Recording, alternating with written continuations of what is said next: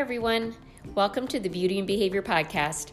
I am your host, Diane Sorensen, mother, grandmother, former teacher, and currently supporting parents who want to understand their children's behavior at a deeper level.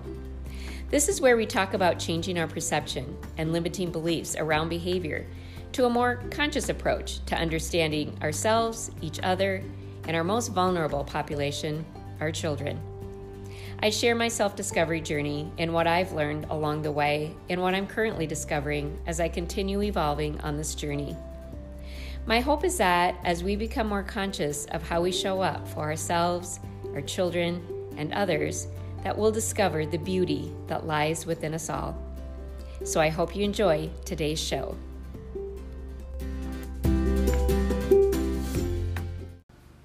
Hey, everybody, welcome back to the podcast. A new week, a new episode.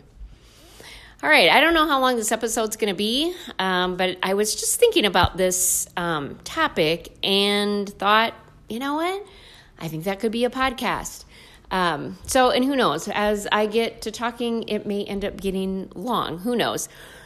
But I had I had a client ask talk to me about her child triggering her um, and her child's trying to be funny she's being silly but it's really triggering her and she couldn't figure out why is this triggering me.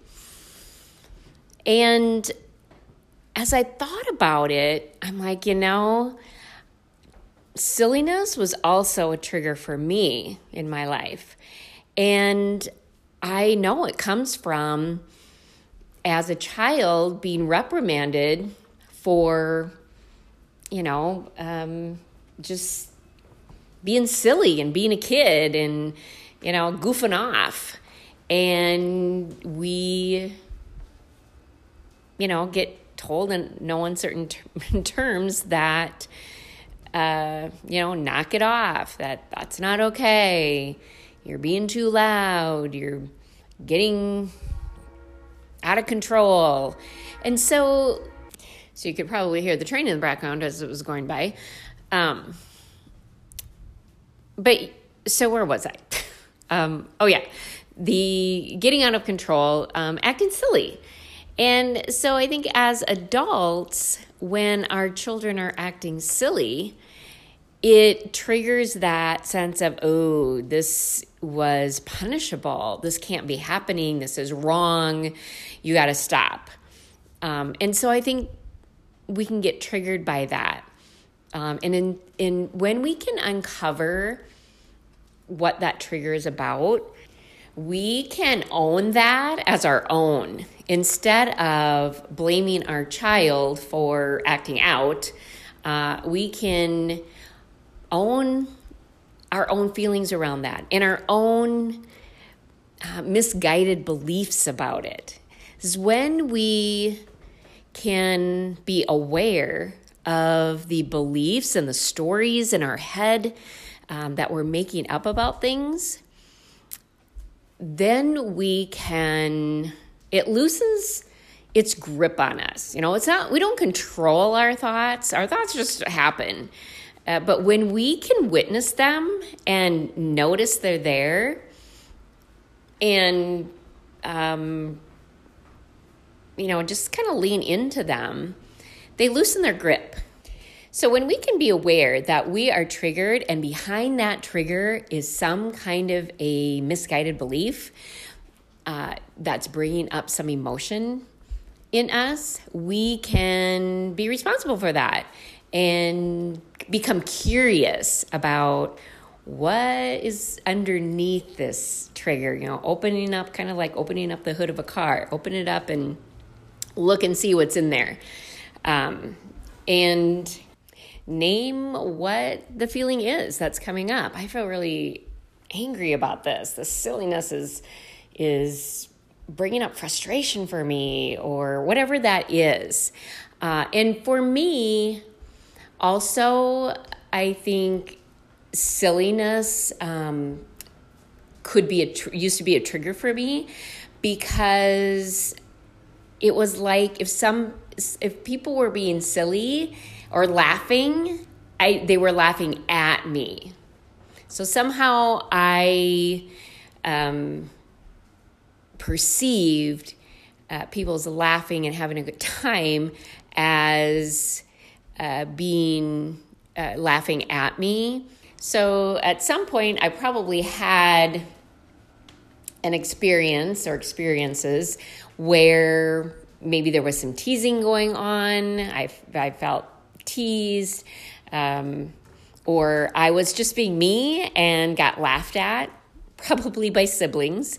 Um, but so then, you know, my body carries that memory and and then I can get triggered by that. So um, it's really working through and dispelling um, those beliefs, knowing that oh, that was a perception, um, that's not happening to me now.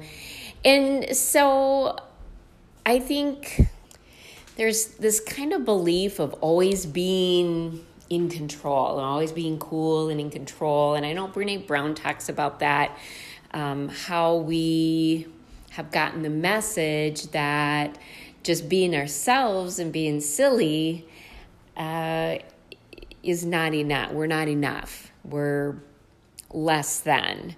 Uh, we have to always be, you know, in control and professional and and you know, it's kind of all about, now that I think of it, now that I'm talking about it, um, all about how somebody else is perceiving us, right? How we always have to be um, cool and in control, and um, it's all about how we look to others, which plays into one of my biggest barriers um, that I've had on this self discovery journey that I've been on for the last several years.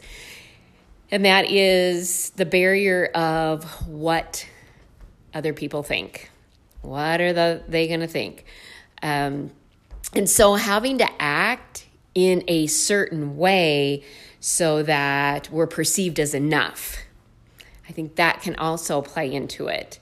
So even when our kids are acting out, acting silly, um, it's almost like, oh my gosh, you know, this, you're not enough. You know, it, it triggers that not enough feeling. And so we just want to shut that down. And, you know, in school too, in class, you know, you're being happy, you're being silly, you're, you know, you're interacting with friends and, you know, we get in trouble because that's not the time to do it. Um, but it's the way that it's addressed that really has us um, leaves us with the sense of lack that I always have to act a certain way so I'm accepted. And so we grow up with this mentality of, of approval seeking, of having to be validated. It's almost like we're always asking, Am I enough? Am I enough? Is this okay? How am I doing? You know, we, we we want that encouragement, that knowing that we're enough. And because we don't know it. You know, traditionally, we are so focused on the element of control and compliance that we totally neglect the emotional support that we truly need to grow up with a sense of self worth and a sense of I'm enough. And I really wasn't planning on doing a podcast on enoughness, but maybe that's what the trigger is. Maybe that silliness and just being ourselves and not being in control and compliant and obedient has us feeling that sense of lack. I mean, I think there's a lot of things that play into the feeling of not enough, but I think this can be an element too that I really hadn't thought about before.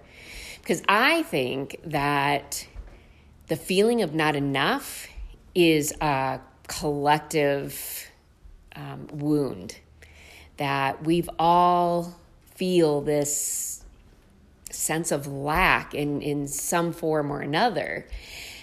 And we really live in a lack mentality. You know, we're always, we never have enough time, we never have enough money. Or, or another way to say that is, well, it'll be enough when. You know, I'll have enough money when I have X amount of dollars or when I have this much profit. Um, or it'll be enough when I have a house on the hill or the um, lake home or whatever it is. You know, it's always, it'll be enough when, and we're always reaching for enough.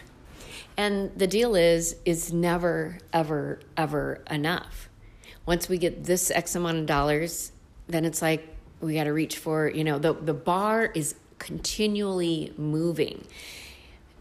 Uh, and, and it, that's because we're looking for external things to fill the not enoughness that actually comes from within. It's internal, it's our sense of worthiness.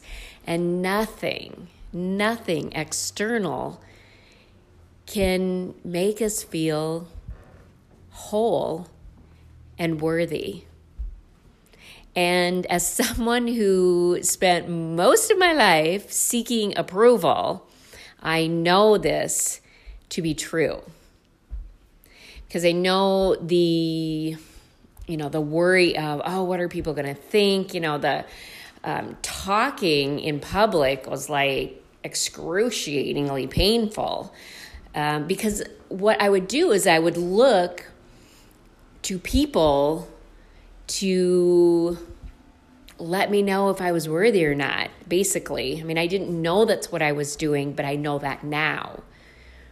So I would watch their faces and as, uh, I would pr- presume by the look on their face if they were um, accepting me or not.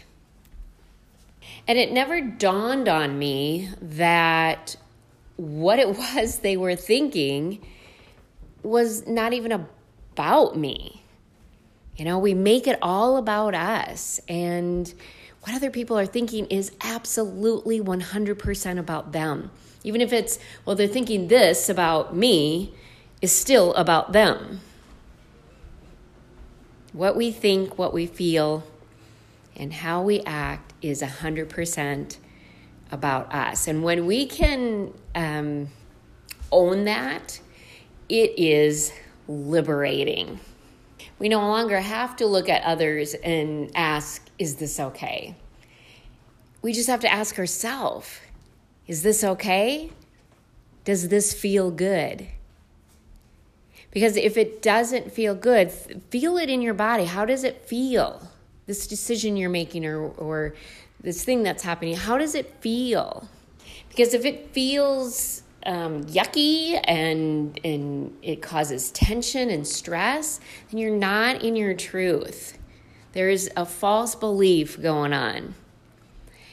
If it feels uh, comforting, then you're aligned. You're in your truth.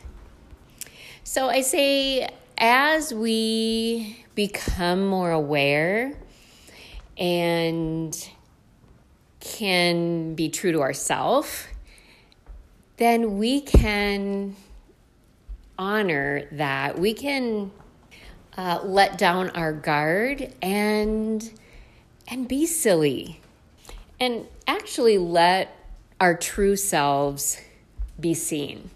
Because I think for me, anyway, that is uh, the fear that if I let down my guard and let my true self be seen and and just be myself that somehow that's going to be rejected because at some point in my life when you know we we are being silly and just being ourselves and get told you know that's not okay what we hear is you're not okay you need to be different um, it's hard to be authentic.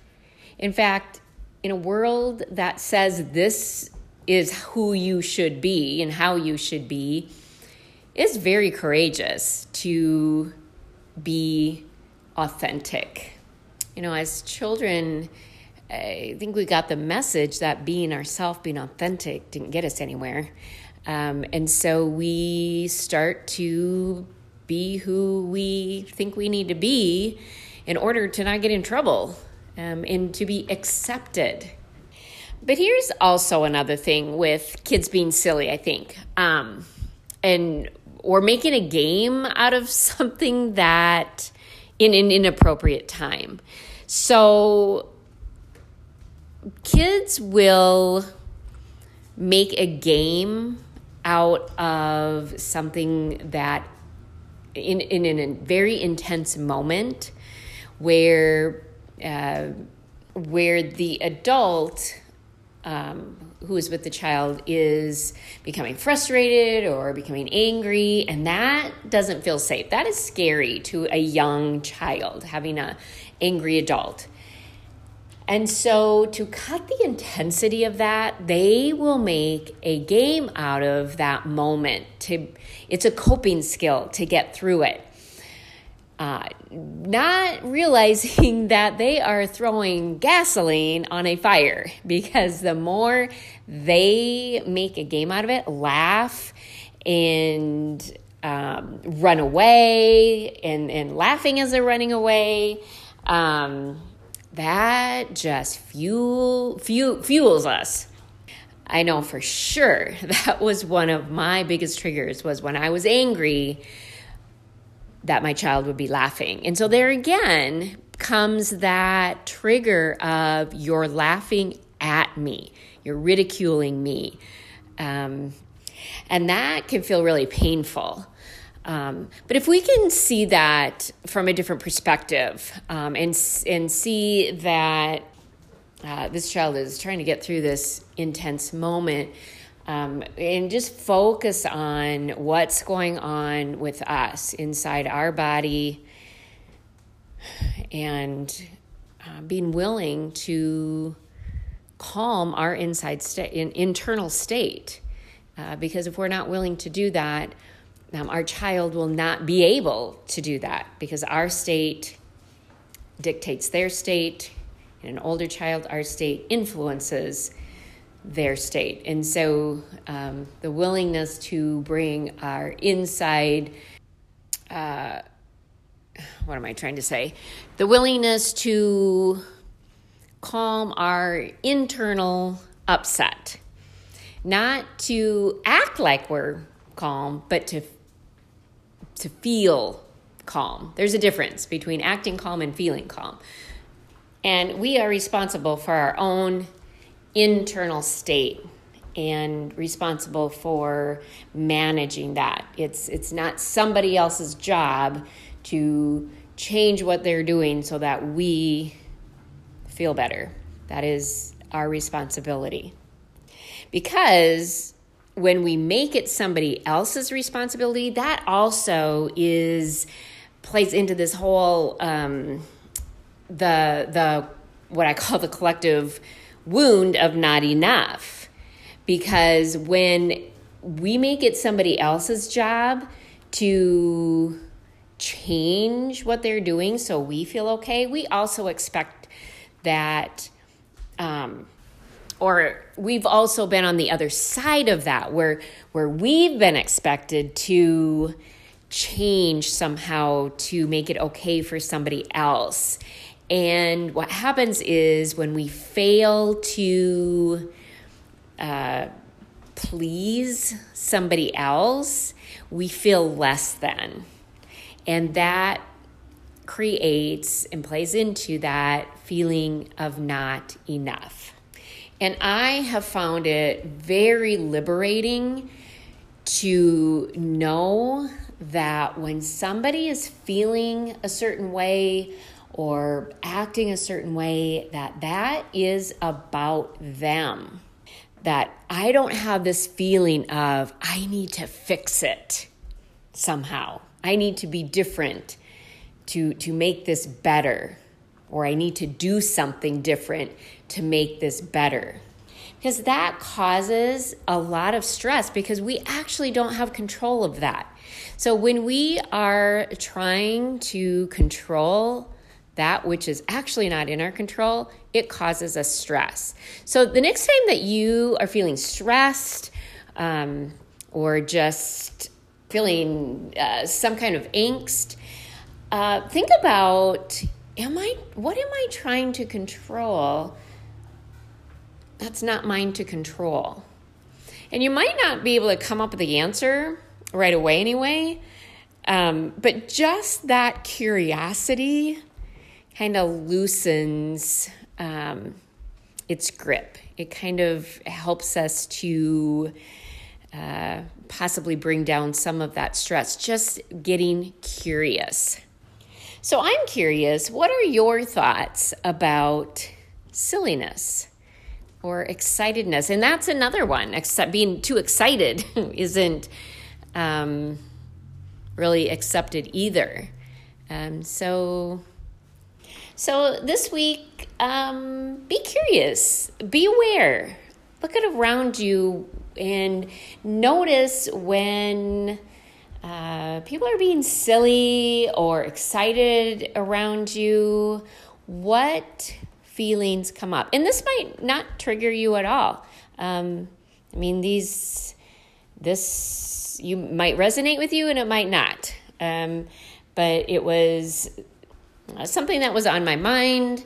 And so I thought we would talk about it because um, I think that's liberating too, to just to talk about subjects and um, know if, you know, are other people thinking this stuff too, or is it just me? And I guarantee you it's not just you.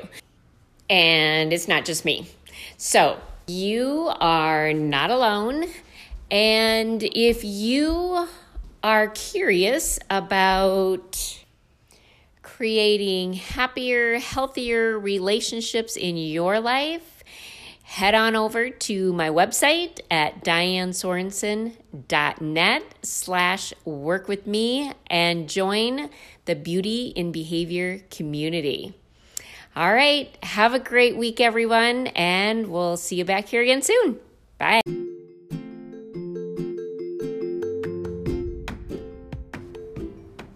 Thank you for tuning in to the Beauty and Behavior Podcast. I hope you enjoyed today's show. I'm so very grateful for all of you who are showing up here with me because I believe subtle shifts create big impact. How we show up in our life, in our relationships, or our parenting impact our life, our children's lives, and the world. If you're ready to brave the wilderness of your beautiful soul, live life from the inside out, and create the life you want to live, head over to my website at dianesorensen.net and get on my calendar to see if the Beauty and Behavior family is the right fit for you. I got you, and we'll talk again soon.